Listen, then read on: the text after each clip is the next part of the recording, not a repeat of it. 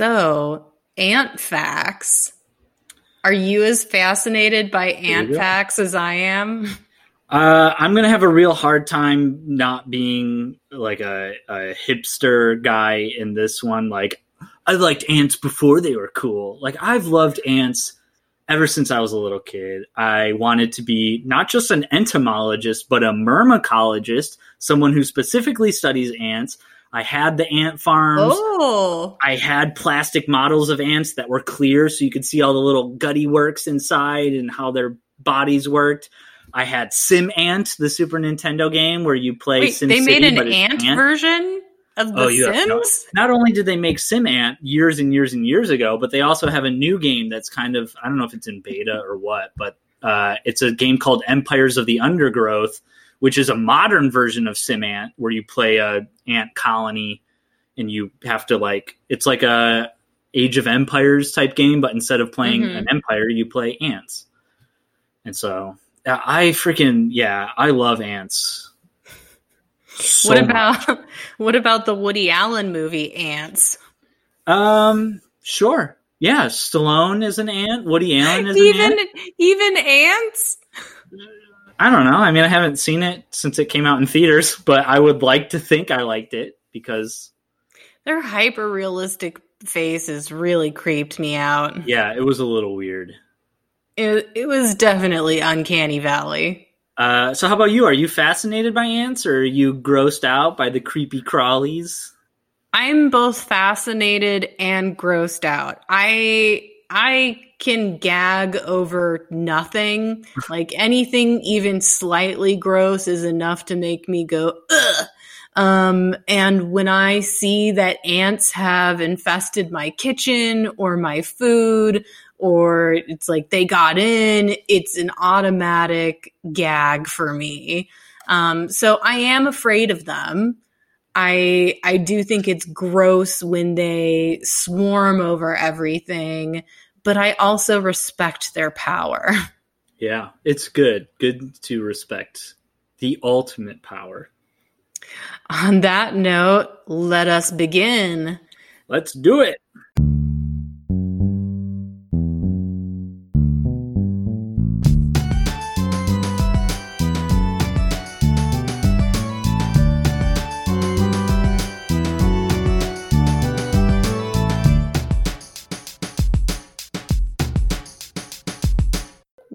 Are Necromancer. Necromancer. My name is Shira, and I'm a fan of romantic comedies.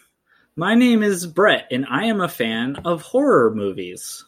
And together, each week, Brett and I pick a horror movie, we pick a rom com, we make each other watch those movies, and then we flip flop them around and we remix them in the other genre.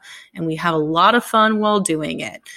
This week, we are continuing the theme of the apocalypse movies that happen during the end of the world. And Brett has chosen Phase 4, directed by, is it Saul Bass? Boss? Bass? I Saul I Bass guitar? I didn't even think about it. I Saul Bass is probably how I would think of it in my mind. I didn't even think that there's multiple ways to pronounce Bass. I'm assuming it's Bass, but you know, in context, who knows? Uh, and you were really excited about this movie. Tell me more about what brought you to it. Uh, I was just go- I can't remember what I was googling, but I was just looking for some kind of movie, and I found Phase Four on a list of movies. Maybe it was apocalypse movies or something, but it said something about ants, and I was like, wait a minute, what? This movie's about giant ants or something? I like I had no idea what it was about, so I was like, well, I really like ants, and I've never even heard of this ant movie. I'm just gonna watch it, and like right away the movie starts with what if like 2012 where the polar vortexes shift and there's some kind of end of the world scenario what if that happened but it didn't happen on a grand you know michael bay uh like destruction level. Who's the guy who directs uh, roland emmerich? What if it what if it wasn't like a roland emmerich 2012 this apo- this eclipse happens and then the entire world just goes to shit? What if the eclipse happened and the change was so small that only ants notice because they perceive the world differently than us and i like automatically i was like holy shit this movie was meant just for me. Like this movie is incredible. And the fact that they like there's there's moments of uh there's moments of spaghetti western because it's got like these grand epic exterior shots of these characters driving and walking around doing stuff but it's also got this like silent film type stuff where anytime you go into the ant nest it's got this like silent film staggered kind of quality where like every so many frames there's definitely a narrative with the ants. Yeah and then it's got it's got this like Michael Crichton hard sci-fi approach to what it would be like to communicate with another species of super intelligence and it's got this arrival esque thing where you have to like be learning languages and patterns and then I, like all of this stuff just came together in this movie that I, i'm always fascinated when a movie like this that came out in what like in the 70s yeah. it, influenced or or has DNA in all these movies that I like. So I was just immediately overwhelmed by how much I loved this movie. Um, I wouldn't say I loved this movie. I I don't. It, there were ways it didn't work for me. My feelings aren't passionate hate. Um, but I didn't get the spaghetti western vibe at all. It's just it's not like a whole thing. It's just there's two scenes, I think. I could I could go back and watch it and point it out, but there's just like this this almost and like it's got this giallo-esque synth score, but only for like these two minor the score is scenes. cool. Ah, I love the movie. Uh, yeah, it just it had everything that I wanted. Oh, and it's procedure porn to the max. There's like entire sequences of this movie that are just pressing buttons and flipping switches. And that's right up my alley, man. Right. No, I mean, you got to see the controlled experiment and then um, James I they don't say what kind of scientist he is, but it seems like he's a data scientist. He's, and he's, he's like a, a chaostician mathematician type Ian Malcolm prototype. Something like that. And then um, Hubbs is just a straight up Loomis. Oh, yeah. Oh, yeah. So we've got a Loomis as like one of our main characters. Oh, come on. Yeah, but for me, I felt like the ant narrative, the ant cinematography, everything where the ants were center stage for me was just more compelling visually and and from a story perspective than anything going on with the humans like it felt at least for me like I mean, maybe that was intentional to give the ants center stage and to make the ants as this evolving civilization more compelling. But I was kind of bored by the scenes with the scientists compared to seeing the ants evolve. I was endlessly fascinated by how they approached the situations that they found themselves in. I thought this movie didn't do it to the level that Ender's Game did, but Ender's Game, the book, is one of the few books that I've read in the past so many years.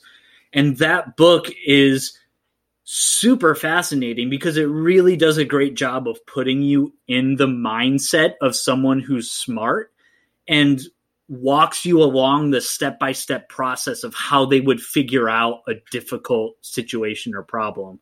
And this movie doesn't do that, but I think James's character has elements of that where he's faced with this unsurmountable mountain of communicating with another species that has just gained super sentience. And he has to try to figure out how to communicate with them. And his process of doing that, you kind of get to see the little baby steps he makes. And, you know, there's moments where he goes like, I factored in some other things, don't worry about it. And it's like, I like that he kind of explains some things, but then he's like, I don't have time to explain everything to you. But you get the sense that he's really smart and he's good at figuring things out. And I like characters like that. I just I wanted I wanted all ants all the time or more from the the scientist story. You like books, right? Yes. If I mean I like- I like I like books and film and book to film adaptations. If you like books, there's a book that I read as a kid when I was fascinated by ants. Of course, it's called Empire of the Ants. There might be two. There's a there's a movie called Empire of the Ants, but they're they're not the same. Um, but all. it's an ant narrative. But there's there's I think I can't remember if there's two or three different narratives going on in the movie, but one of them is about a scientist who's communicating with the ants as they grow. And one of them is about an individual ant. So part of the book takes place from the ant's perspective as this ant has to. I, I can't remember what it was, but I have to. I should go back and reread it because it was really cool. Just the fact of like, I like books or or things where it puts you into someone else's perspective, and then it like, I would never even have thought of doing something like that. And like if I was an ant, of course I wouldn't I'd be thinking of things from a people perspective. But then it's weird to think like, oh yeah, that would make much more sense to do it that way. Yeah, no, I, I again I think that the one thing that for me really worked about this movie was the way that they created a narrative around the footage of the ants. And then the footage of the ants was really spectacular. And I think I was reading that they used this nature cinematographer who had already done a documentary or something where he'd filmed ants up close. But I just, the things that I don't know if they just got the ants to do some of these things or they observed them doing these things and and had to do a lot of footage before they got the right shots but just the way that they were able to put together a narrative and then all of this close up footage of the ants was just incredible. Yeah, when the ants start communicating to each other and then like bringing that yellow stuff back to the queen to adapt and like I, I agree, man. Like I was totally with the ants the entire way of just like I even if I didn't understand 100% what the movie was going for and like oh this ant is talking to this ant about this stuff but like you could you get the fact just from showing ants that they are communicating they're working together they're problem solving they're you know they're they're weaponizing they're they're doing all this stuff and you didn't need a silly voiceover or CGI ants to do overly complicated stuff. You just like oh gosh, CGI would have yeah. ruined this movie. But I mean, the technology wasn't there. All right, but well let's far superior to like yeah the cin- the yeah. ant cinematography in this movie is is beautiful. Should we should we tell the kids how the story goes then? Yeah, let's do it. All right. So there is a cosmic event and I think it's the planets aligning. They don't they don't they're not specific, but this change causes ants essentially overnight to evolve into a higher intelligence and ant on ant violence ends, which, if you didn't know this, ants can enslave other ants, and often different species of ants are at war with each other, but totally done.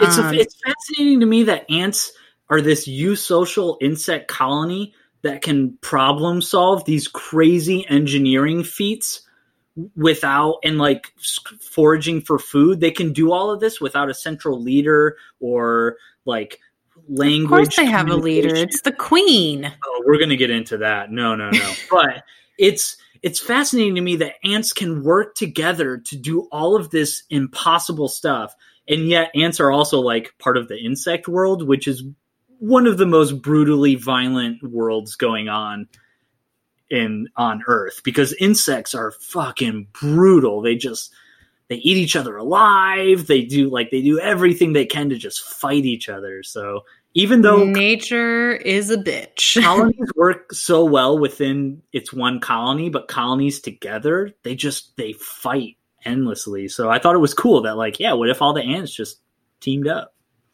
Right. So that that's step number 1. Step number 2 is conquering their common enemies. And in Arizona, this massive ant colony composes composed of all these ant species has driven all the life away, including most of the people.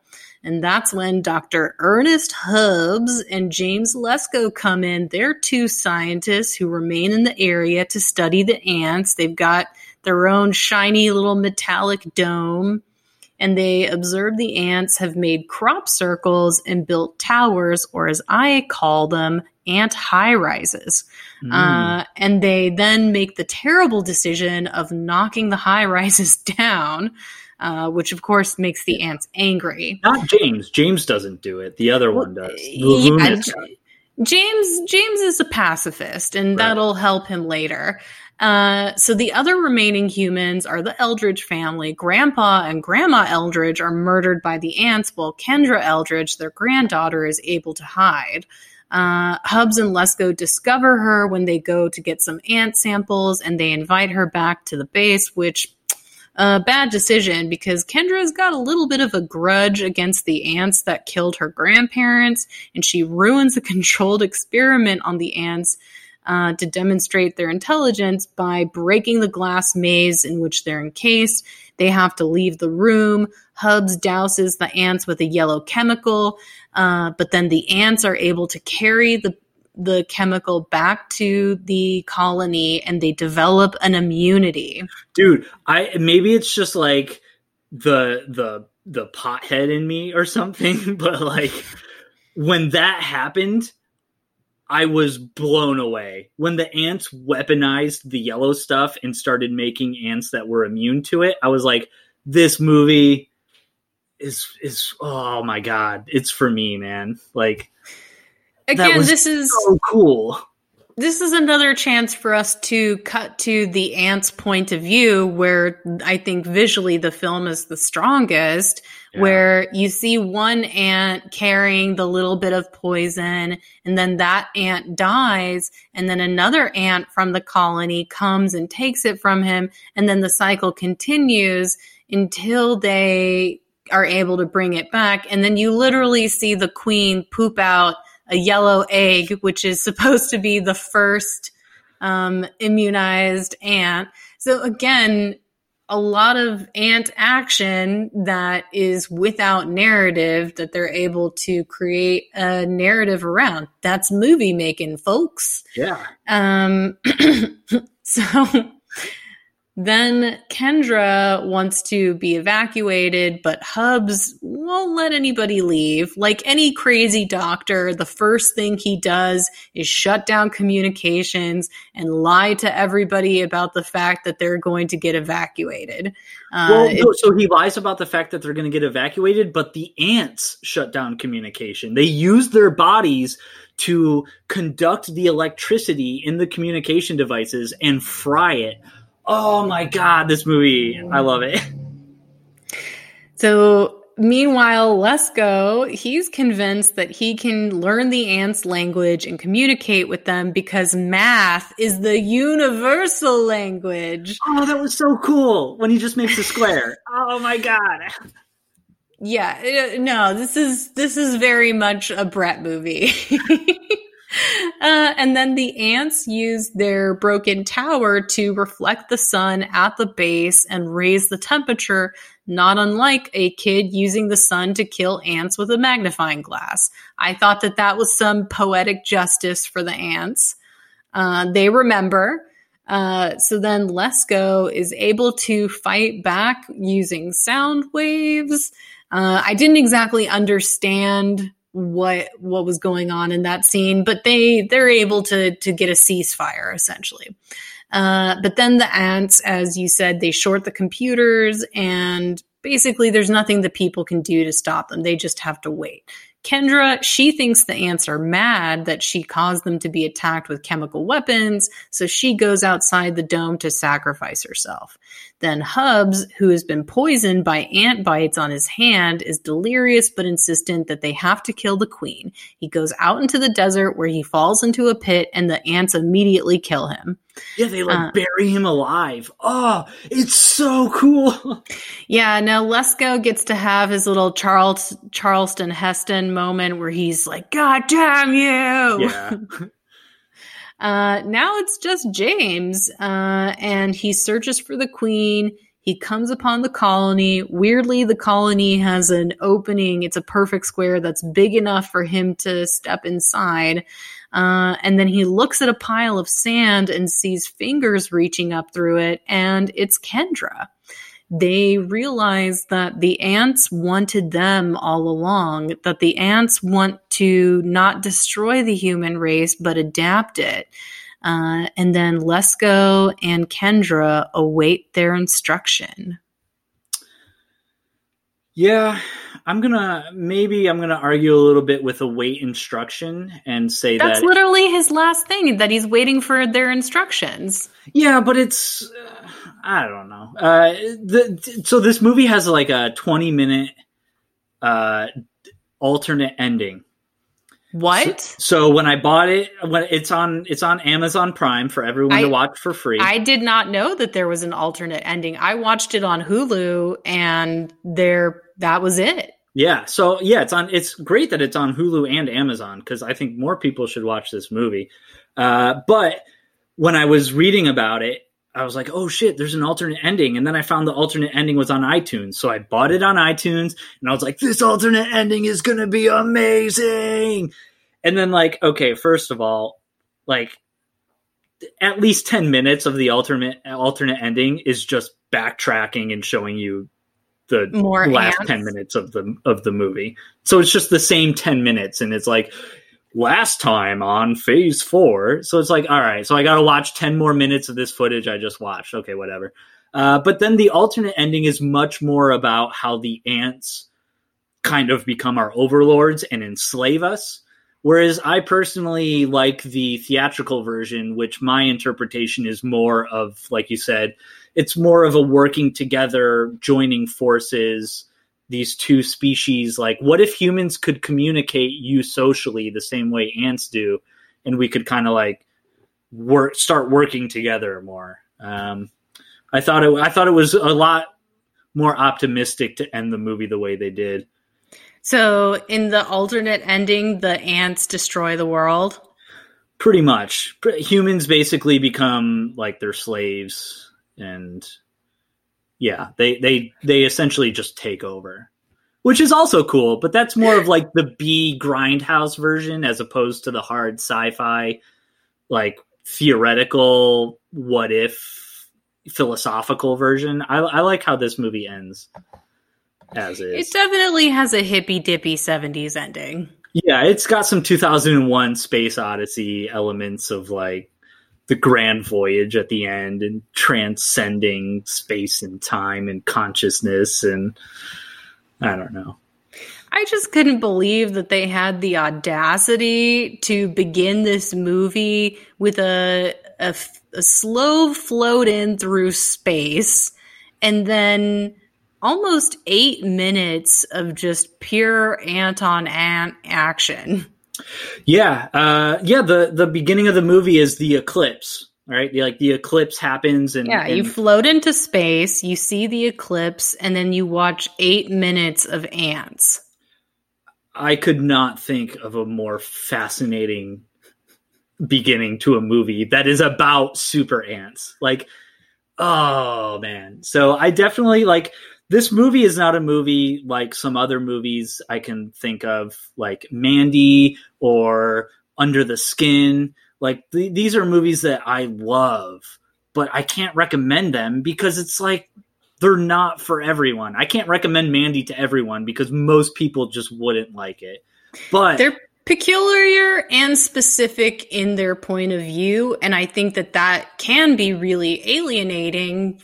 But it also can make the few people who do click into it really happy. I think that there is absolutely a place for movies like Phase 4, for movies like Mandy. And I think when I was reading about Phase 4, the director of Mandy, who also did Beyond the Black Rainbow, he cites this movie as an influence. Oh, uh, like right away, I could I could totally understand that. I didn't see that connection. Like I didn't because I I looked up a little bit on IMDb and Wikipedia and stuff, so I didn't see that the Mandy guy referenced this, but like for sure, they're definitely two of the same kind of vibes. Um, but yeah, I did, like if you go onto Amazon or something and you look up any of the the reviews for this movie, they're all five stars because of course anyone who remembers this movie from 40 years ago and is going to go on Amazon and rate it like they're of course they're going to be biased to already liking it. No one's going out of their way to give this a 2-star review. I want to read the two star review, and I hope it says something like "too many ants." Too many ants. I don't like them. Why are there so many of them? No, I I think of that because there's some like have you ever read a bad review that either you you ignore it because of the tone of that review or um, the content. Like whenever I get a review on a restaurant and they're like, their bathrooms weren't that clean. They didn't have a server. I'm like, all right, that's just whatever. Tell me about what the food was. And then if it's a review of something I like, oh, there too, there's too much ants or there was too much sex, too much romance that to me is an indicator oh this person isn't like me and i'm going to like this thing.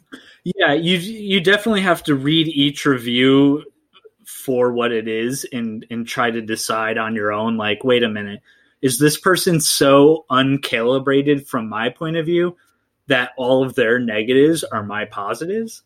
Because that's right. I, I feel like this movie if i if i could just make 10 random people watch it most of what those people would find annoying or stupid or boring or or whatever are things that I found endlessly fascinating about this movie.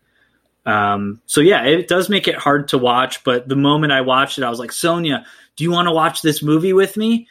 And because she likes watching movies that I like, because I like them, and she likes me. And she was like, eh, I'm gonna pass.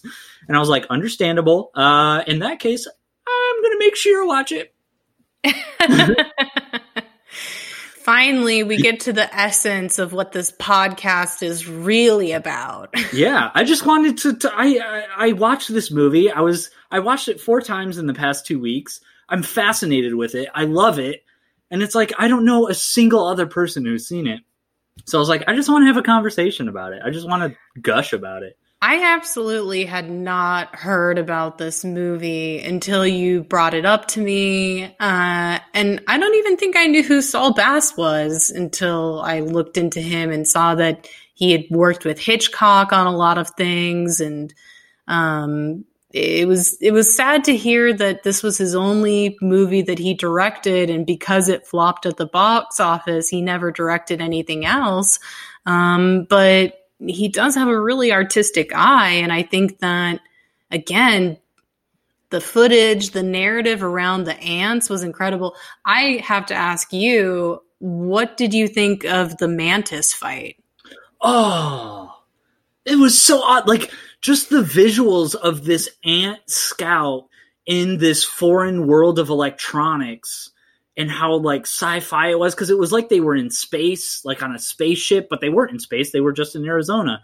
I don't but, know. Like, it kind of gave me kung fu vibes. That might have been the spaghetti western moment for me. Uh, could be, but like, yeah. Then when the ant and like you're like, oh yeah, that's right. The ant, the the all the the the ants got out and the praying mantises got out, and so like, oh yeah, it's cool to see this ant on a mission, and we don't really know what the mission is but then we get to see the ant taken out. But then it's like a twisty twist because that ant was more or less bait for the praying mantis. And while the praying mantis is eating this ant's brains, another ant pulls him into an electrical circuit and fries the whole thing.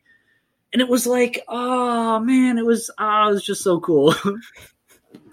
I loved it. I I absolutely loved it. I um I have an ant colony at work that I feed. Uh, they're they're the girls, right? Because all ants are girls, pretty much. So wait, I I had no idea. Oh, Shira, yeah, ants wait, are girls. Wait, where are the male ants? The o- the male ants are only born at around mating time, and they're they're winged, right? The only winged ants are male ants and queen young queen ants, and then the male ants and the queen ants fly up in the air. They do the business, and then they land. And like most male species in the animal kingdom, or especially the insect kingdom, once the males get done mating, they die, and that's it. They just oh wow, this is die. really this is really gonna mess up my my remix. So when you see the queen, when you see any soldier ants or worker ants, basically every single ant you see outside is a lady ant. So when you see Bugs Life or ants or anything like that, where the where the ants are guys, or B movie, bees are the same. All of those should be played by women. Uh, all insects or all all ants and bees are pretty much women. They're females. Um, You've blown my mind. I Yeah. feel like I feel like this should be a scandal. This should there should be a spotlight on this because we have erased women from our bug narratives. Yeah, and one of the other things that I don't like is how we refer to the queen ant as a queen ant. I think language is a very powerful tool, right? And in, in modern day society, there's a lot of nitpicky stuff about like, oh, well, you can say this word in this context, but you can't say this word in that context. And it's like, yeah, words are very powerful, right? Like one thing I heard was if if people refer to work, like when you go to work, if people refer to work as exercise, they can actually lose weight. Not a lot of weight, but you people have lost weight by referring to work as exercise because the language it, it's powerful, and that's why I like to rival. Is all about language, right, and communicating with aliens. Uh, I think it's I think it's dumb that we call queen ants queens because queen ants like how the how what's his name um like how Hubbs in this movie speculates the queen is giving out the orders. The queen is not giving out the orders. In some ant colonies, they will tear off the legs of the ants, queens, so that they can't go anywhere because the queen only exists to make more ants. She is just an ant making factory. That's all she does. So then who's who composes the ant leadership?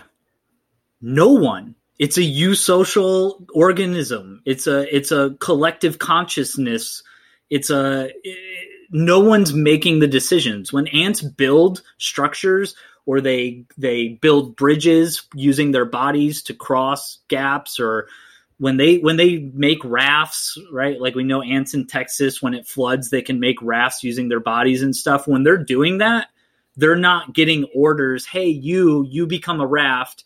Hey you you do this. They just do it. And it's so fascinating that like they think so fundamentally different than a human would and they do all this crazy stuff that it's awesome to think what if we could communicate with them and what if we could spiritually join forces with them uh, i think again that might just be the inner pothead in me like you know take a puff and then like whoa man like what if we could combine with the ants but I don't know. I don't know. I mean, Joe Rogan's in Texas now. Let's ask him. That's right. He yeah, he would he would know or he would know someone who would know. But I, I like the ending of this movie because it kind of reminds me of one of the one of the the the the powers of film is uh, one of the great films is Ghost in the Shell, right? We all know that Ghost in the Shell, one of the classic animes. When you really start to grasp the the fact of what the the evil machine program is doing in that movie, which is he wants to combine forces with the hero and combine consciousnesses because he knows that as a program he'll never be able to mutate in the the the future of mankind and the future of consciousness is all in evolution right? Because that's how we got to where we we got to.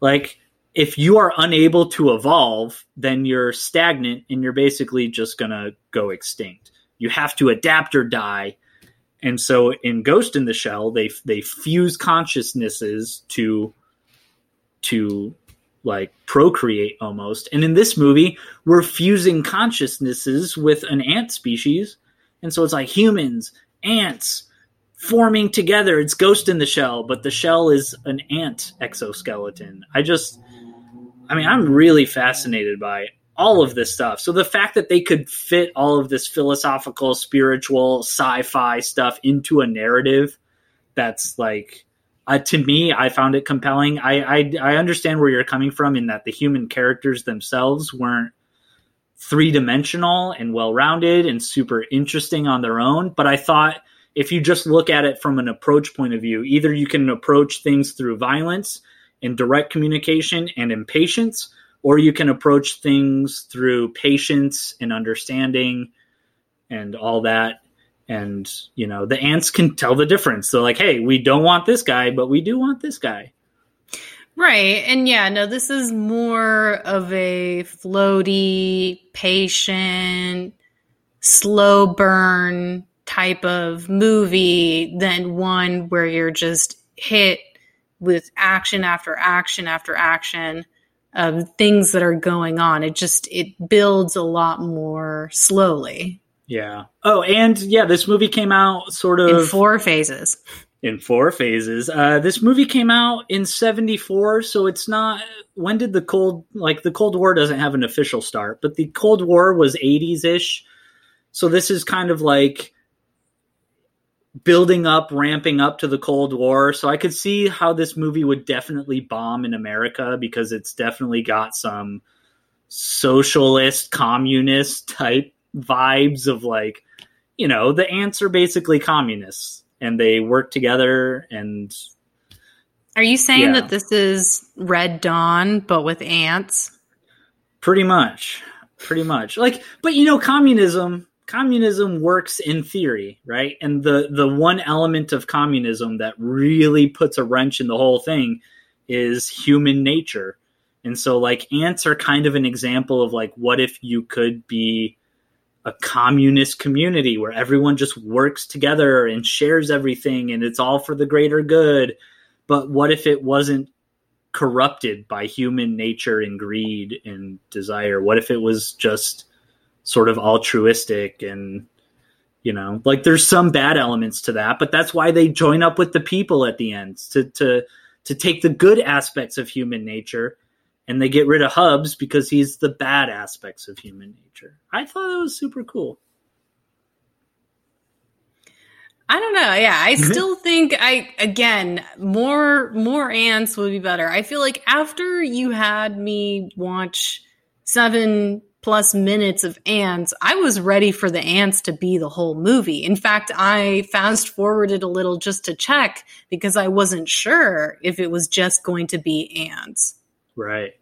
But I, um, I think I, I think I would have been along for that ride. Yeah, w- when I got done watching this movie, one of my first thoughts was uh, Jonathan Nolan and who's the the lady Lisa or something the the two people who do Westworld for HBO.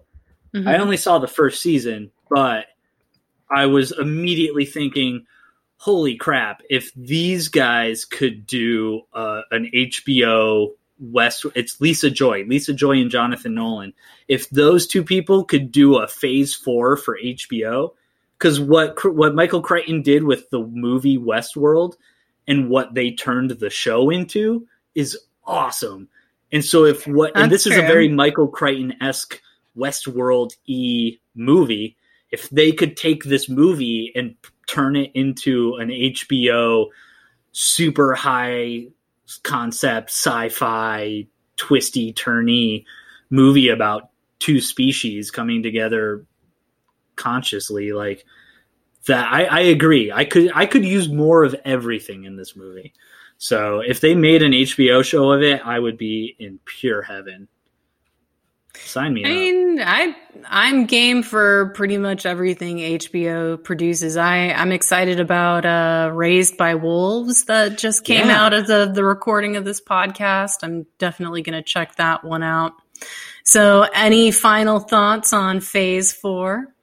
Uh, no. I just again, this is one of those movies that is the Chris Farley show. I could just go on and on about every part of this movie and just how much I like it but in the interest of time and the fact that I'm very curious about your remake, uh, I, I I yeah, I don't know. I think watch the movie. If any of this sounds interesting to you, watch the movie. It's free on HBO or it's free on Amazon and Hulu. You've got to have one of those too. Yes, most And it's only an and then- hour and 20 minutes. It is. It is nice and short, which you know that's something that I love in a movie. I think movies made today are just way too freaking long. Um, and then I- don't. I don't know what kind. I don't know why they have to make Marvel movies so long. Marvel movies aren't that long. I'm going to say Marvel movies usually sit around the 2-hour mark. Um the Avengers, the Avengers ones do get a bit longer, but they got more work to do. Um, but like Michael Bay movies, Transformers have become so bloated. A lot of the DC movies are very bloated. I understand what you mean. A lot of the major blockbusters recently have been too bloated. But yeah, like it's a blockbuster. It should keep me entertained for an hour and a half, not make me feel like my body aches from being in the same stress position for three hours. But I digress. I have one last question for you, Brett. Yeah. Who do you have a crush on from phase four? Oh man, I know that you want me to say Hubbs because he's a total Loomis. I, I'm I'm open to any answer you want to give. I freaking loved James in this movie, man. Michael Murphy's performance is great. I loved him. He's just like, hey, lady who's a stranger who's in this top secret facility. You want to come over and watch what we're doing? Because it's really interesting. And I'll just explain it to you because why not? Like, just his whole persona, how he was. He was nice to her, and he was suspicious of Hubbs, and he he wanted to like he was so laid back too, where he's just like, "Hey, I know that we want answers right now, but that's not how it works. We've got to take our time. We've got to make sure we don't mess up, and we've got to wait for the ants to come to us. I love James in this movie, man. Michael Murphy was great. Uh, total crush on James. He was hot. Yeah. How about you? I'm going to say, since I'm Team Ants, my favorite was the green butt The ant. yeah, I'm so glad you said that. I I felt like for a character that was not an actor, that was an insect, the green butt ant did a lot of story moving. Yeah, it was so cool. I mean, it's a little silly, right? Like this, I say this movie's hard sci-fi, which implies that it's a bit more realistic than uh, soft fantasy sci-fi of a Star Wars. But ants in Arizona would probably be very specialized to Arizona. You wouldn't get a lot of different species of ants in Arizona. But I did, I did like how they were able to use different species to separate them, and the fact that they had this green ant um, as like a character in the movie. I, yeah, I, I agree. I thought that was super cool, and it was so cute. It was like this tiny little green ant. Yeah, I liked when the green ant came up to Kendra and she was like, just go away. Yeah. And then the ants moving their little, her little ant arms. And it's like, Yeah. no, I won't go away. No, one of us, one of us. So Um, my my rom com actually relies on the scientific mistake that everyone has apparently made, which is that there are male and female ant workers in a colony. Um, well, I, there are I male only- ants, and male ants only exist to mate. So, based on your prompt, maybe we can work some of that into there. Yeah, I think I think so. I think uh, we might we might be able to finesse this to be a little bit more uh, scientifically accurate. But um, the name of my rom com is Antagonists.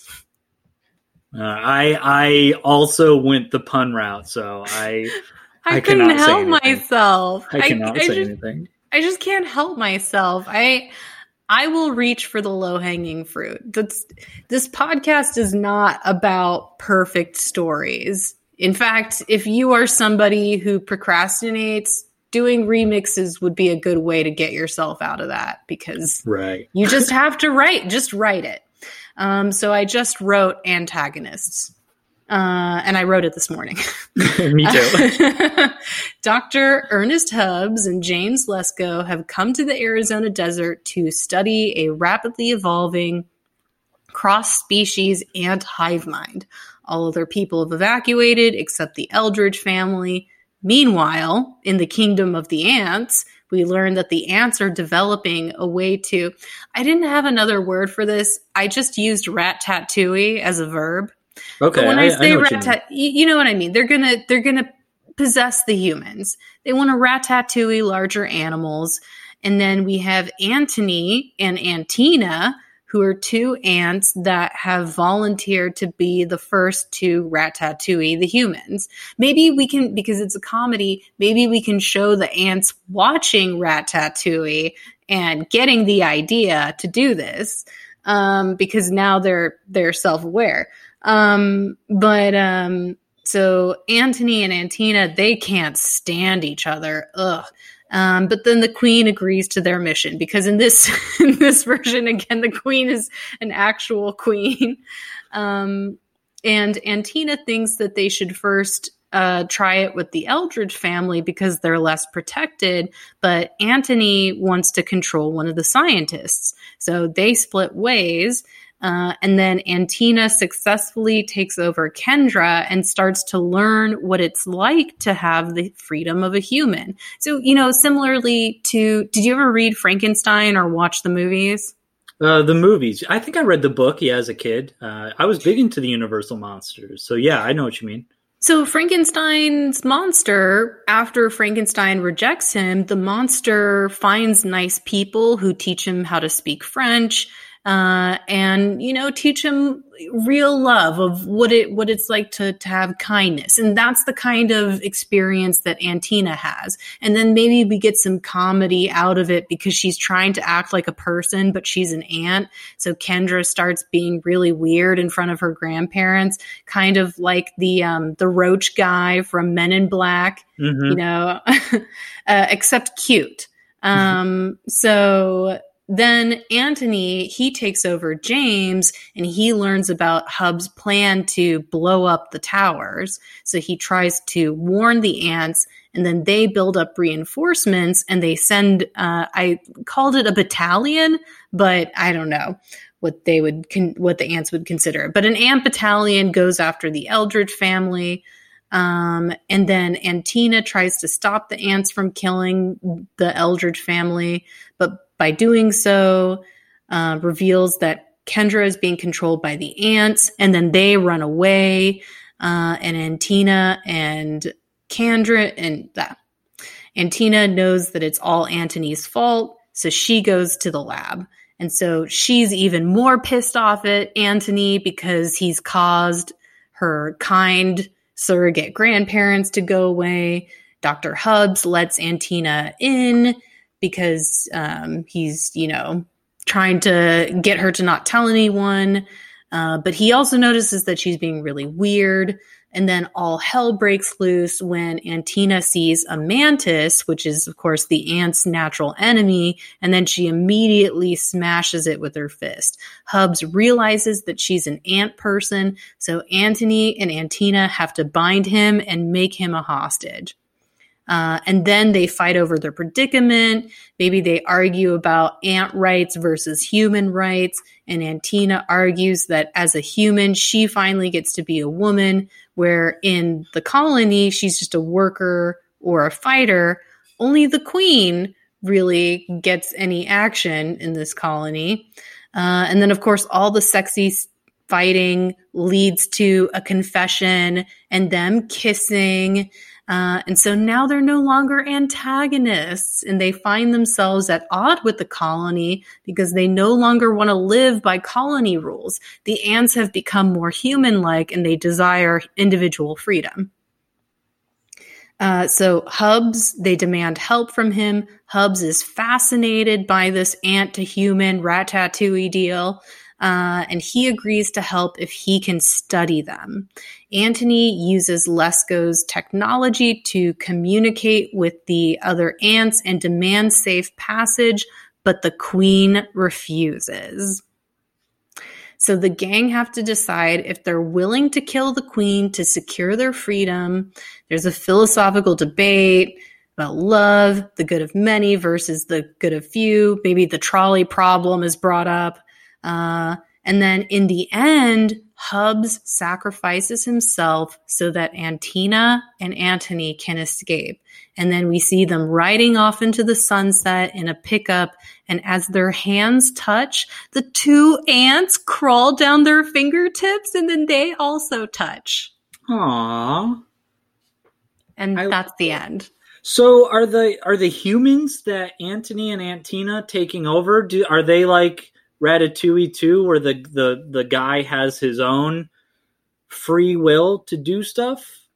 You know, I hadn't thought that far into it, but I feel like the more love stories, the better. So I wouldn't mind having two different couples get together in the same right. movie. I gotcha. Okay. But they're basically they're psychically bonded to their ant people. Right and then I guess I guess they they still maintain enough of themselves to say like I like this person too. Gotcha. Yeah, that's uh that's interesting. I, I yeah, I like the the Ratatouille aspect. That's a very rom com friendly version of this movie. I just I like the idea of the two ants having like a little moment at the end because we got all this great ant footage, but there was no ant love. I mean, yeah. there was, of course, the ant funeral when they laid out all their dead. Oh man, that was so cool. um, yeah, more ant on ant love. I agree. Well, not not not hardcore stuff though. I, I like the I like the simple ant holding hand with other ants. Relationships, right? Um. So I am not proud of this one, but my title is Antidote to Loneliness.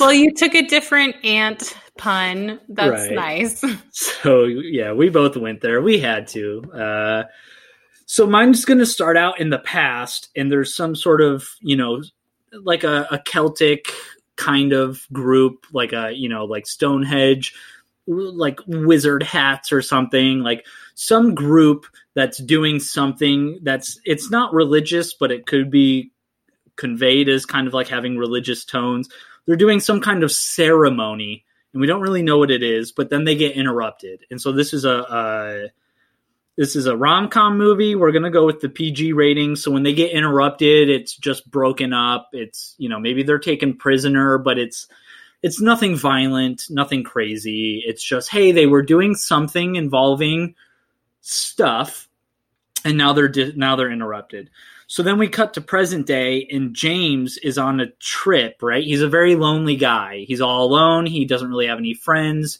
He lives in a city where he doesn't really know anyone. His work, he's very secluded at work. So he just doesn't really have any friends. He's very lonely. He's got a dead end kind of job. I'm thinking of something like working overnight at a gas station or something. So he just feels lost in life and he decides he's going to take a trip. So he goes on this trip to this place and he walks around in the woods and he's thinking if I go on this grand, you know, like in Wild, that movie Wild, where she goes on a hike and she finds herself. He's like, I'm going to go into the wild and find myself, right? Like that's what people do, right? Well, he goes into white the wild. People. Right, white people, my people. Uh, so he goes into the woods. He's walking around and he sits down in this spot and he doesn't really know that it's supposed to be a solar eclipse or maybe he does know but he's like he doesn't really plan on anything for it. But he walks down the solar eclipse starts to happen and as it's happening he notices this little shining thing in the ground and then he picks it up and it's like a little coin or trinket or relic that's kind of been buried in the ground but not too good of a job of being buried. Like it was an accidental buried. And so he picks it up and then the relic shines from the light of the solar eclipse and it basks over him and on the other side of the relic that he doesn't see because it was buried in the ground is an ant. And so now we have this spiritual solar eclipse thing where the ant mind melds in with the person with James. So now we have the ant and James, and very much like your Ratatouille thing, I'm going to have the inside of James's brain is going to be like the inside of a Jaeger from Pacific Rim, and so it's like a, a, a base, right? Like the inside of your mind is headquarters, so it's going to be like a base, and so James is going to be personified in his brain as himself, but the ant is going to be personified in James's brain as like a human-sized ant and they have to work together to control his brain and then they basically just get into wacky situations. And because this is a rom-com we're going to go with a very curb your enthusiasm type approach. So i just have five little scenarios where a human and an ant would be discussing things on a social concept level. So the first one is eating I would think that, you know, like James would be very much like me, where he's like, I'm not really into food. You, you spend all this time preparing it and then you eat it. And yeah, you might eat it and it might taste good, but then your body just uses it for energy and then you poop it out. Like, I'm not really big into food. And James would have the same thing. But an ant that just doesn't really have taste buds and eats dead carcasses or or plants all day, like holy smokes, the the ant lady in his brain would go nuts and would be like, "Oh my god, you get to have this kind of food and it tastes like this," and like the ant would just be loving it. Oh, and the ant's name is just a number, right? Of course, it'd be like two thousand three hundred and six or something. This kind of sounds like all of me with Steve Martin, where he's possessed with this dead lady, but it's the guy An and ant. he's possessed by this female ant. I'll have to watch that because I I I, I haven't seen concept. it yet. Gotcha. But uh, I love Steve Martin. Uh, I'm thinking travel, right? He's got to travel back home. So the ant Gotta is like a road trip. The ant is like, holy shit! You're gonna get inside a contraption and travel thousands of miles per hour at multiple thousands of miles of feet in the air. This is going to be one of the most exciting things we've ever done in our entire lives. And the guy is like, uh, you might want to lower those expectations because of course the ant is like super excited so the ant goes you know the ant's got to get a ride to the airport then the ant's got to check in then the ant's got to go through tsa then the ant's got to wait at the boarding area then the ant's got to wait to board then the ant's got to wait in line then the ant's got to wait in the jetway then the ant's got to you know wait in the aisle for a seat then the ant's got to wait in the seat to pull back then the ant's got to wait on the runway to take off then the ant finally takes off and it's like you don't really feel like you're going that fast. You feel like you're just sitting there and it might be a little bumpy. And then the ant's got to wait for the end of the trip and then the ant's got to wait to get off the plane. Then the ant's got to wait for its luggage. Then the ant's got to wait for the taxi or uber to go home. Then the ant's got to wait in the car to go home. and then what? And then the ant finally gets home and the ant's like that was it? That was travel? And the guy is like yeah. And the ant's like that kind of sucked. Like that wasn't fun at all. I thought it would be really fun so it's just very social stuff like that of like, you know, a person could be going through TSA acting super excited, mm-hmm. and then hmm. we cut to the inside of their brain, and the ant is like, "We get to go on a plane, we get to go on a plane," and the TSA guy, like, we cut back to the outside, and the TSA guy's like, "Well, you're a crazy person," and then we cut back to the brain, and the ant's excited, and the character James is just sitting back in a chair at headquarters, like checking out, maybe like I'm just going to read a magazine in my brain or something. Um, then we do shopping, right? Like we can just have different shopping scenarios where the ant is overwhelmed with choices, or the ant's like, why would you need this thing? Like that's such a useless thing. Uh, we can do entertainment. Maybe they go see a movie and the, they see like a Star Wars type movie, and the ant's like, what was that all about? So the human's like, oh, you have no idea. So then they have to like go back and watch all the movies because the ant's fascinated because ants ants don't have narratives and stories and and art the same way we do. So the ant's like, Luke Skywalker, what? Who's that? And so they got to learn about the Skywalker saga. So fish out of water stuff. Right. And so maybe the human the human in the brain can go to sleep and the ant is absorbing all the information and then like we cut to the outside and a person's just sitting in front of TV with this glazed look over their face because it's like you know they're absorbing the content but also they're half asleep. And so it can look like the brain is brainwash or the tv is brainwashing them and have a little bit of fun there. And then maybe dancing like james doesn't like dancing because he feels weird and he's like i just move my body around to music it feels weird. But the ant loves it because the ant's like i've only ever moved my body to accomplish my mission of helping and furthering the colony. I've never just moved my body in any way that I've wanted to, right? Ants act on very instinctual levels, right? They get pheromones and chemicals and and light sensors and they react to all this in very reactionary ways. So the fact that that ant could dance would be very fascinating.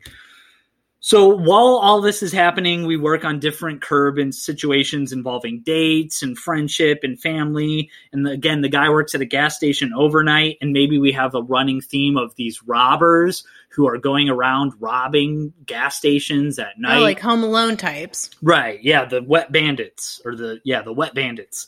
Uh, and so then maybe there's like some regulars who come in at night, some overnight people, and while the regulars are there.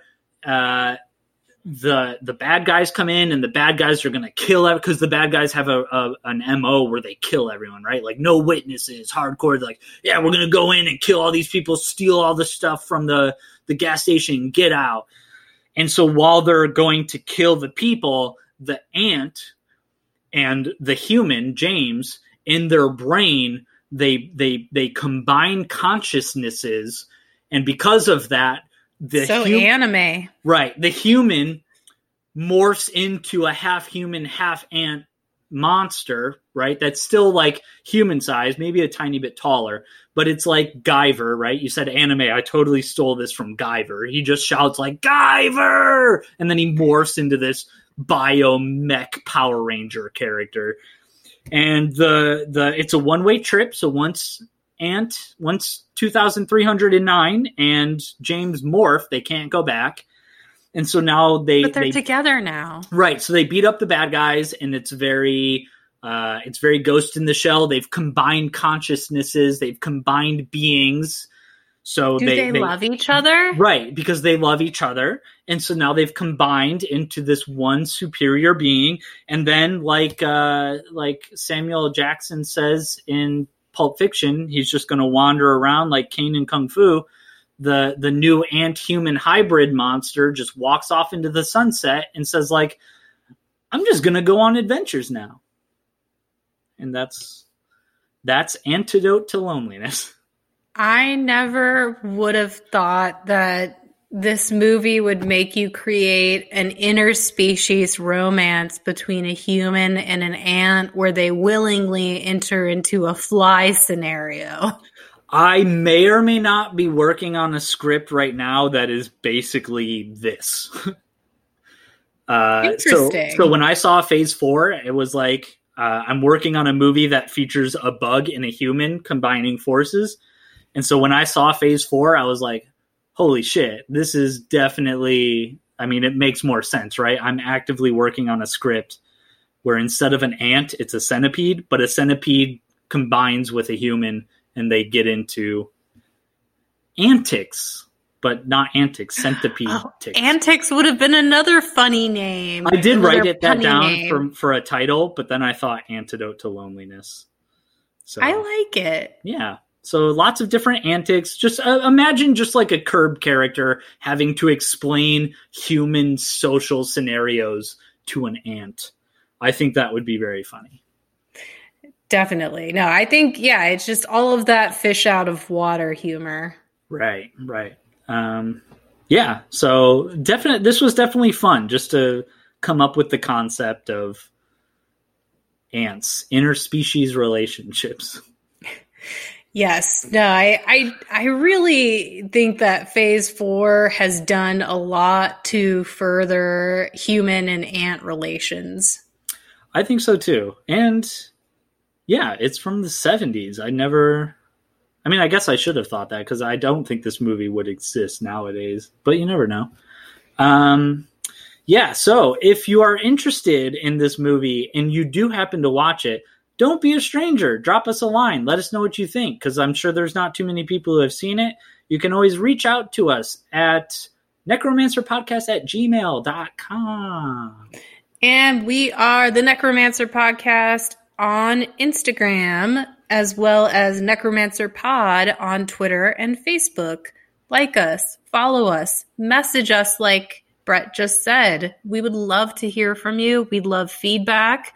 If you prefer the old format where we just did two movies in one big episode, definitely let me know as this is a bit of an experimental phase that we're going through. Yeah. And if you want any ant facts, just let us know because Shira and I were trading back ant facts before before the episode. So we we have a, a very vast collection of super cool facts about ants. That would be great. That's our next podcast. um so yeah, I'm curious to know if you if you sheared your love bite and made a, a thematic recommendation, or if you just have something off the cuff. I I breaded my love bite once again. This okay. is unrelated. Unrelated um, to this film or the apocalypse. Uh, recently, as of the recording of this podcast, you could be listening later. Uh, there is a documentary series, Women Make Film, that started airing on TCM. And it caught my attention because I had watched the story of film which is also created by Mark Cousins several years ago. And one of the cool things Turner Classic Movies did was every episode that they aired, they'd air it with some of the movies that Cousins talked about in the documentary. And so they're doing the same thing for Women Make Film, where they're airing episodes of the doc and then they're also broadcasting movies that are mentioned in those documentaries. And the thing that I like the most about this documentary is it's not about what it's like to be a woman in the film industry, which I think a lot of female artists are tired of answering questions like that when they want to talk about their craft.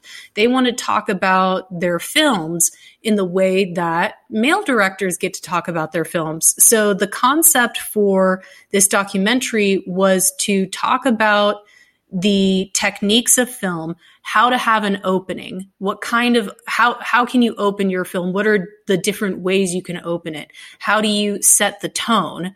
But the technique of making a film, telling a story, and then using the films, the movies of female directors to give examples to that. Because there isn't a one way that a woman makes a movie or a man makes a movie. For example, um, you know, a lot of the great rom coms I like are directed by men, like Rob Reiner.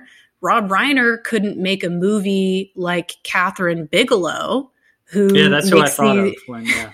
yeah, and it's you know, Kath, Kathryn Bigelow makes these really frenetic and masculine and, you know, it's almost Michael Bay like in sort of this fast pumping action that she likes to deliver, which is completely unlike, you know, the movies that I'm often a fan of, but she is still a female filmmaker.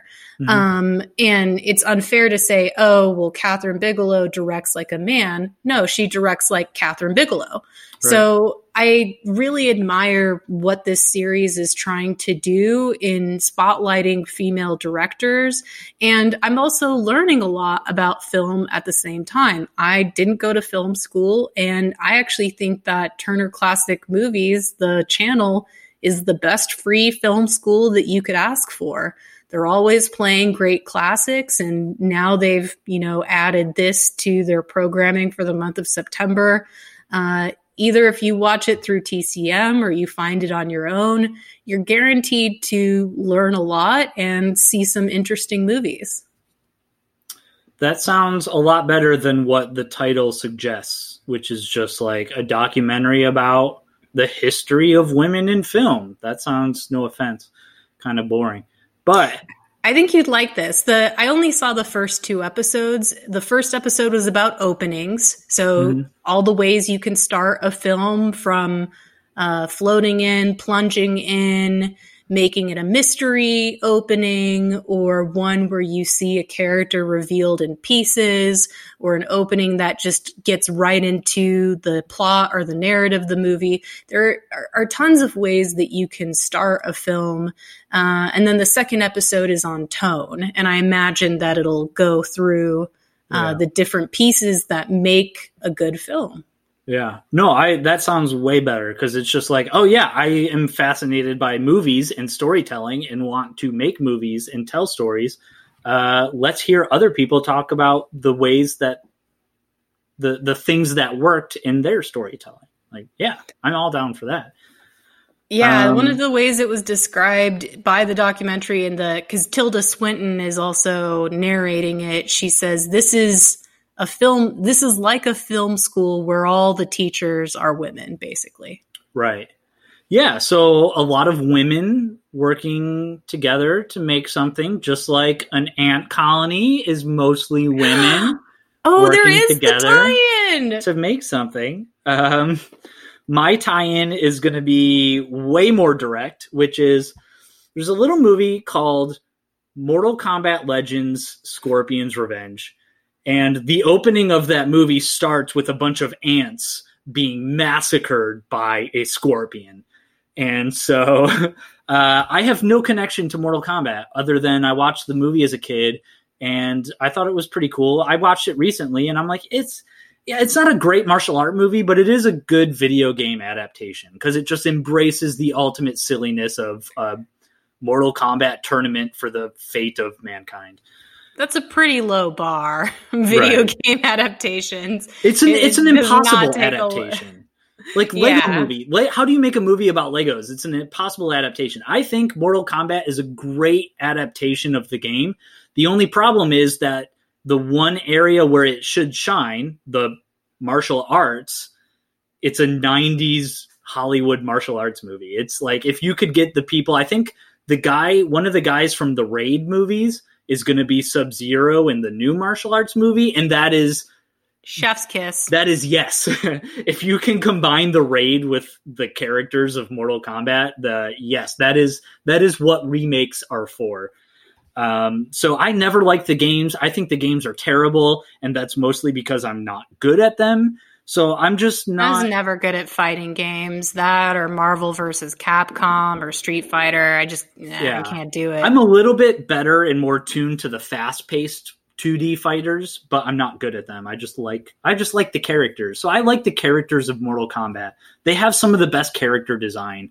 Like I could go my mom's never done a Mortal Kombat thing, but she probably knows who Scorpion is, right? Everyone knows who Scorpion is. Uh, Palette swap Sub Zero. Right. Uh, and so I I just thought this movie was freaking incredible. The animation is crisp. It is one of the most violent things I've ever seen.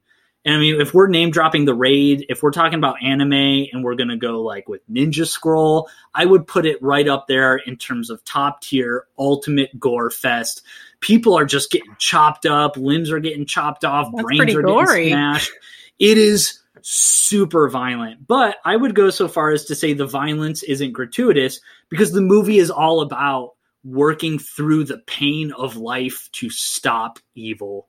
And so it's got that grumpy they turned Scorpion into a bit of like that grumpy hero of like I I was done wrong and turned into a demon fighter to fight in this tournament, but I just want to get revenge on the people who wronged me and so I have to kill everyone because that's the world I live in. So I think it's super awesome. You know, we live in a very violent time with very chaotic stuff happening and like violence in real life not that good. Violence in anime and in movies, oh, I, I like I love movies that just push into the violence and embrace it and go all out. This movie's so violent and it's really cool. Oh, and uh, Joel McHale plays Johnny Cage. So it's like, oh, he's perfect for he's Johnny perfect Cage. For Johnny Cage. Uh, and Johnny Cage is so funny. He's so aloof the entire time. Or not aloof. I always use that word wrong. But Johnny Cage is so perfect. He's so oblivious the entire time to the fact that this is actually a Mortal Kombat. He thinks it's all like movie stuff, but he's a really good fighter, so he rolls with the punches. Oh man, it's so good. Uh, I really hope that they make more of these. I hope that there's a Sub Zero one coming up. I hope that they do Sonya Blade and all that stuff. So where can you watch it? Uh, you probably have to rent it. I don't know if it's. It might be on like a DC streaming service. It's Warner Brothers slash DC. Um, so yeah, the the opening has a cute little gimmick of like Daffy Duck comes out to the Warner Brothers logo, and then Scorpion grabs him by the neck, and he's like, "Get over here!" So it's very it's very cute, and then it becomes right away ultra violent. Sounds like a Brett movie. yeah, but I like that they didn't kill Daffy Duck. I like that they just grabbed him by the neck and yanked him off screen. I, I like I like the genre smash of ultra violent and Looney Tunes. Nice. All right. Well, I guess that's all for today. I wish that I had an ant pun to sign off with. Do you got anything? No, I didn't think of anything. I don't know. Antibodies. See, see, ant antibodies. On catch catch your antibodies on the flip side. I don't know. Something like that. We'll we'll stick with that. All right. We'll catch your antibodies on the flip side. Bye. Oh no.